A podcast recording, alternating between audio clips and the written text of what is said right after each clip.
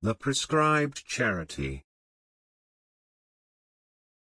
The fourth pillar of Islam, zakat, is the giving of alms out of one's own private means at a minimum fixed rate of 2.5% per annum. This money is given in the name of God and is to be spent on worthy religious causes and on meeting the needs of the poor and the helpless. Zakat is in the nature of an annual reminder to man that everything he possesses belongs to God, and that nothing should, therefore, be withheld from him.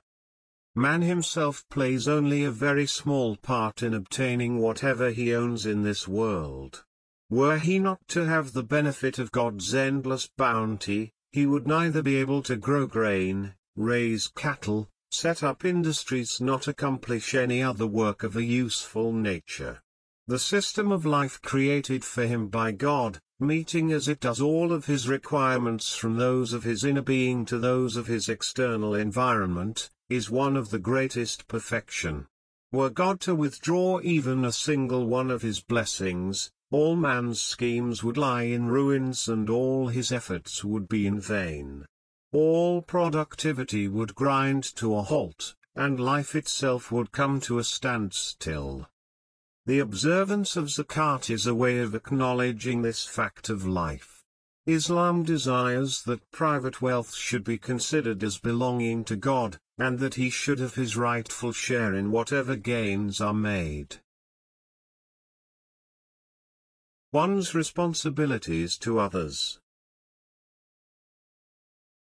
In so doing, no one should consider that he is conferring a great favor upon those less well endowed than himself, and should in no way be condescending to the recipients of his charity. When a man gives alms to others, he should do so in the knowledge that they have a rightful share in his wealth, for this is as God has ordained. He is doing no more than give others their due. But when he gives, he can feel reassured that he himself will be given succor by his Maker on the Day of Judgment. In giving to others, he knows for certain that he will not be denied by God at the last reckoning. Zakat gives a clear indication of what one's responsibilities to others should be. Everyone is required to recognize the rights of others, just as everyone is expected to sympathize with those afflicted by adversity. This feeling should be so well developed that one has no hesitancy about sharing one's possessions with others, or coming to their assistance, even when it is clear that nothing can be expected in return. Even where there are no ties of friendship, one should wish others well and guard their honor as if it were one's own. Gifts from God. Zakat brings the realization that all of one's possessions are gifts from God and makes one more keenly aware of the virtues of devotion to God. In the light of such awareness, one cannot remain insensitive to the needs of the society in which one lives. Zakat is a perennial reminder that a selfish stance is a wrong stance, and that others must be given their rightful share of our earnings. One unfortunate aspect of human relationships is that people tend to give to others only when they hope to gain something in return. Money, they feel, should be returned with interest.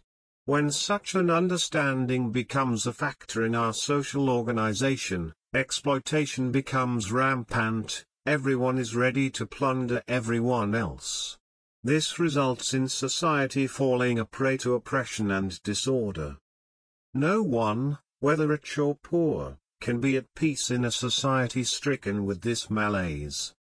Society should be so ordered that the fortunately placed in life come to the assistance of their less fortunate brothers, in the knowledge that they will ultimately be rewarded by God. Believers nay of the assurance of God that if they give to others, whatever they give will be returned to them many times over in the next world, their trust in God's promise is complete. In a society ordered in this way, feelings of antagonism and indifference are not allowed to develop. People are not bent on exploiting one another. There is never an atmosphere of mutual resentment and dissatisfaction, for everyone lives in peace with his neighbor. Such a society, in short, is a haven of contentment and well-being. In its external form then, zakat is an annual tax. But in essence, it is the principle on which God and his creatures have a right to a share in one's property. The Ramadan charity. Zakat al-Fitr is specifically related to the month of fasting and is given before the special Eid prayer, the reason for this zakat is twofold. Ibn Abbas reported, the Prophet made zakat al-fitr obligatory for the fasting person to keep him from idle talk and indecent conversation and to provide food for the needy.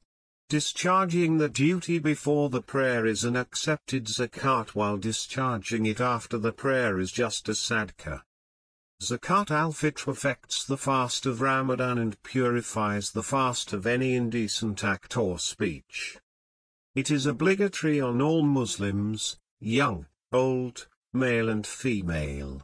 Every Muslim who possesses over and above what is needed as basic food for the duration of one day and night must pay Zakat al-Fitr, approximately 3 kilograms of dates or barley or wheat or its equivalent value in money. It is preferable to give foodstuffs. It is usually the head of the household who collects the zakat al-fitr for himself and his dependents and distributes it. It is used to help the poor and needy. The earlier it is given, the easier it is for them to make arrangements, so that they may also take part in the celebrations of Eid without any difficulties. مولانا وحی ڈوتی امکھان